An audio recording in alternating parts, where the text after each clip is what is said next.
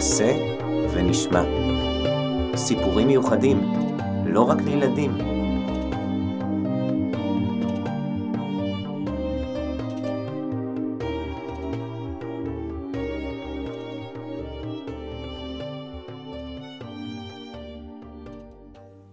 שלום, שלום, שלום. ראש השנה מתקרב אלינו בצעדים מהירים, ולפעמים הוא ממש מפתיע אותנו. אנחנו לא מספיקים להתכונן כמו שצריך, והנה הוא כבר מגיע. אז הנה, סיפור, שהוא משל, שהוא הכנה לקראת היום המיוחד הזה, ולתקיעת השופר. משל של רבי לוי יצחק מברדיצ'ב. תענו וגם תלמדו.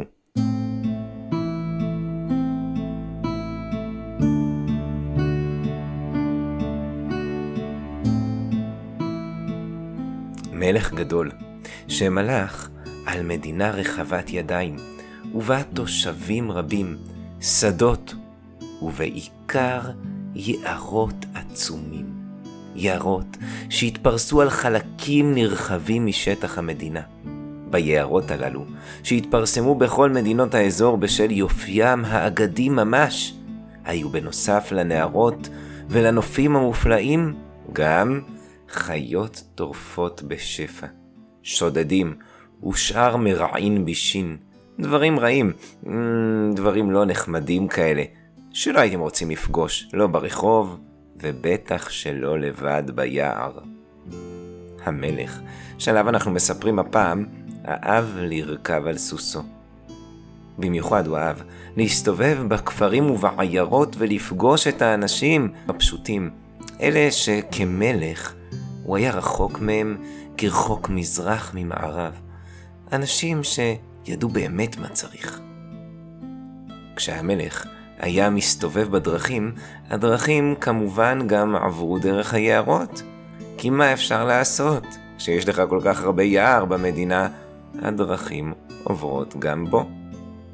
והנה, אנחנו מגיעים בסיפורנו ליום גורלי אחד, גורלי במיוחד. שהתחיל דווקא כמו כל יום.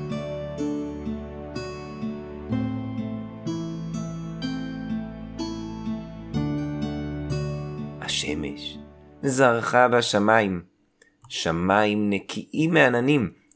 הרוח נשבה בצמרות העצים ונדנדה אותם כלות. והמלך החליט שהיום הוא רוצה לצאת, לפגוש את האנשים. הוא ציווה לרכב שלו שירתום את הסוסים, לבש את גלימת המסע המהודרת שלו, ויצא לדרך בדהרה קלה, כשהוא חבוש בכובע מפואר, ובו נוצה שהתנפנפה ברוח.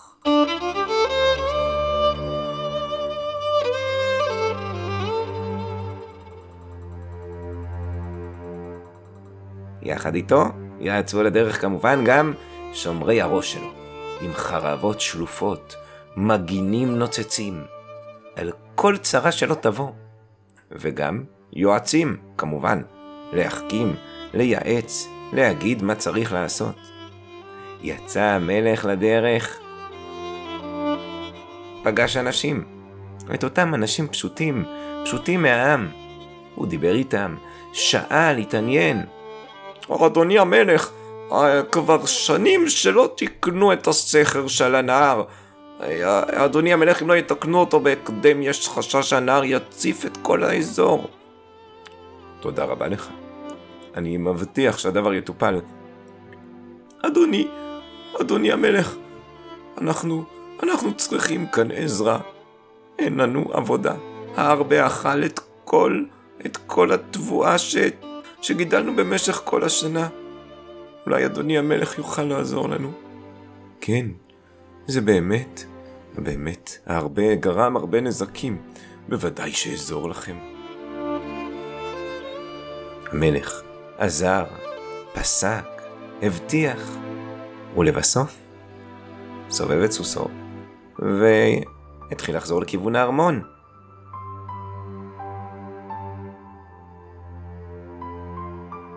היום היה ממש יפה במיוחד.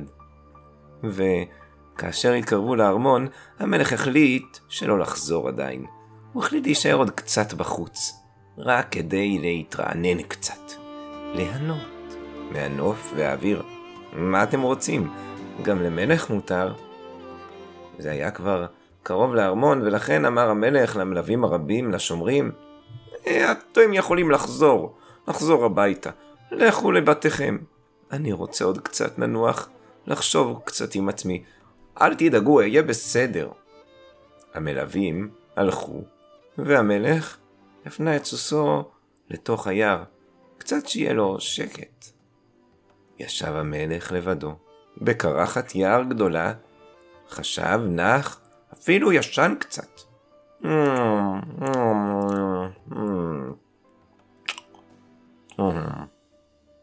אחרי כשעה עלה המלך על סוסו, ורצה לחזור חזרה אל הדרך. הוא רכב בשביל, אבל אחרי עשר דקות של רכיבה, הוא הבין שהוא בבעיה. זה לא יכול להיות השביל. העצים כאן לגמרי אחרים, והנחל הזה בוודאי שלא היה כאן. זה לא הדרך שהגעתי ממנה. סובב המלך את הסוס שלו לכיוון אחר, אבל גם שם זו גם לא הדרך. וכשניסה להתקדם, הוא הבין מהר מאוד שזה לא הדרך הנכונה. הדרך הייתה מלאה בצמחייה אבותה, והסוס לא הצליח להתקדם אפילו צעד אחד. הבין המלך שאיבד את דרכו. הוא הסתכל לשמיים, וראה את השמש מתחילה כבר לשקוע. המלך חשב, כשלפתע קטעה את השקט שאגה של חיה כלשהי.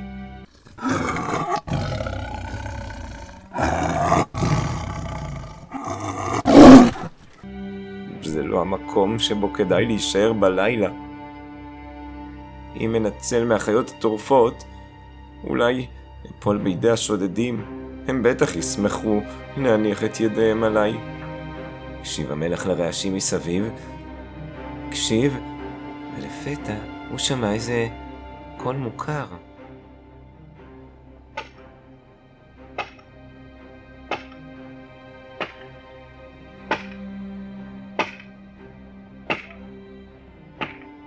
גרזן, בן אדם. התקדם המלך בזהירות לכיוון הקול, בשקט, שלא ישימו אליו לב. והוא ראה אדם, היה נראה קצת מבוגר, לבוש בבגדים פשוטים ועבים, גסים. ניכר שהאיש היה חוטב עצים, וכעת היה עסוק בביקוע של אחד העצים ששכב על האדמה. פניו של האיש היו פשוטות ונראו טובות, והמלך החליט שאין לו הרבה ברירות, ויצא מבין העצים לכיוון האיש. האיש הופתע מעט, כשראה את המלך, עם הגלימה והכובע והכל. זה לא דבר שהיית מצפה לו לראות את המלך מסתובב בבגדיו באמצע היער, אבל הוא לא אמר דבר. המלך פנה אליו ואמר לו, אדוני, שלום לך. איבדתי את הדרך שלי, ואני צריך את עזרתך. אעזור לך ברצון, אדוני המלך, אמר חוטב העצים. רק אסיים את העבודה שיש לי כאן, ואלווה אל מחוץ ליער. סיים האיש לחטוב ולבקע את העצים בזריזות, ומיד סימן למלך לבוא אחריו. האיש הלך ברגל, בזריזות, הוא לא רכב על סוס. התחיל המלך תוך כדי הליכה לדבר עם האיש, והוא נשא חן בעיניו מאוד. הוא מאוד מצא חן בעיניו. הייתה ניכרת חוכמתו הרבה ונעימותו. המלך לא שם לב לזמן שעבר, כיוון שנהנה מאוד מהשיחה עם האיש, והיה נראה שתוך רגע הם הגיעו לארמון. המלך הוציא את ארנקו, נעמד בשער הארמון, ורצה לשלם לחוטב העצים בארנק מלא במטבעות זהב. אך האיש לא הסכים, לא הסכים לקבל את התשלום. כשראה זאת המלך, רק עלה חן האיש בעיניו יותר. אתה הצלת אותי, הצלת את חיי ממש. מי יודע מה היה עולה בגורלי אם היית מחליט שלא לעזור. אני רוצה שתישאר איתי. אני רוצה שתהיה העוזר האישי שלי. מצאת חן בעיניי מאוד. ביקש המלך והפציר פעמים רבות מהאיש, שבתחילה לא כל כך רצה להישאר, עד שלבסוף הוא הסכים. נשאר האיש כעוזר המלך, ועבר לגור בארמון. מטבע הדברים גם החליף את בגדיו לבגדים מהודרים יותר, את נעליו ואת כובעו. כמעט שלא הייתם מזהים את חוטב העצים מהיער, רק אם הייתם מסתכלים על הפנים. בפנים הוא נשאר אותו דבר, העיניים הטובות, הפיקחיות, הפנים הנעימות. עברו השנים. חוטב העצים נשאר עוזרו ויועצו הקרוב של המלך, והיה מעורב בכל ההחלטות החשובות במדינה. הכסף הרב והכבוד שנהגו בו, גם שינו אותו לאט לאט. מבפנים, הוא לא היה אותו חוטב העצים מהיער, הוא היה ידוע כיועץ הקרוב וכידיד של המלך. וכידיד ויועץ היה יכול להיכנס לכל מקום בארמון, גם לחדר האוצר. יום אחד התגלה כי נעלמו מאוצרות המלך מספר חפצים נדירים ביותר שהיו שייכים לבית המלוכה. אלה היו חפצים ייחודיים, מיוחדים מאוד, שהיו יקרים למלך גם רגשית, הם היו שייכים למשפחה שלו. לאחר חקירה קצרה ומהירה, נמצאו החפצים בביתו של ידידנו היועץ, חוטב העצים לשעבר, שגם הודה במעשה. מה נעשה? יצרו גבר עליו, והוא לא עמד בפיתוי. חמתו, כעסו של המלך בער. נתתי בו אמון כה רב, והוא בגד בי. החליט המלך לצוות להוציא את היועץ להורג. הצו היה מיידי. לקחו השומרים את היועץ לפני המלך. האם יש לך בקשה אחרונה כלשהי? שאל המלך.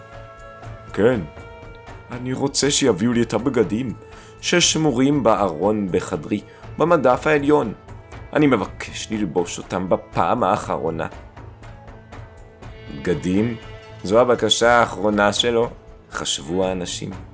ציווה המלך, ושליח מהיר יצא לחדר והביא משם את הבגדים. לבש היועץ את הבגדים, והבגדים היו מוכרים למלך. הם העלו בו זיכרונות. היו אלה בגדים פשוטים, בגדי חוטב עצים. התבונן המלך, ואז נזכר. הרי אלו הבגדים אותם לבש ידידי החוטב ביום בו פגשתי אותו לראשונה, כאשר הציל אותי ממוות. נזכר המלך, וריחם על חברו. התעוררו בו כל אותם רגשות של אהבה, כל אותם רגשות של הכרת הטוב. ציווה המלך לשומרים לשחרר את היועץ, את חוטב העצים. ואז התקרב אליו המלך, וחיבק אותו חיבוק גדול.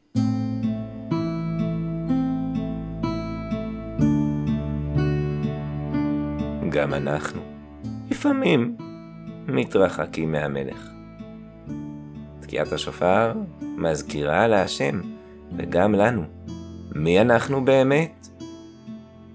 את הזמן בו נפגשנו לראשונה. במעמד הר סיני, מזכירה לנו ומקרבת אותנו. בואו נתקרב.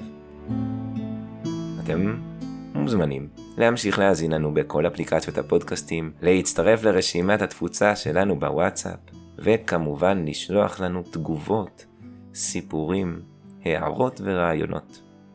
להתראות. thank you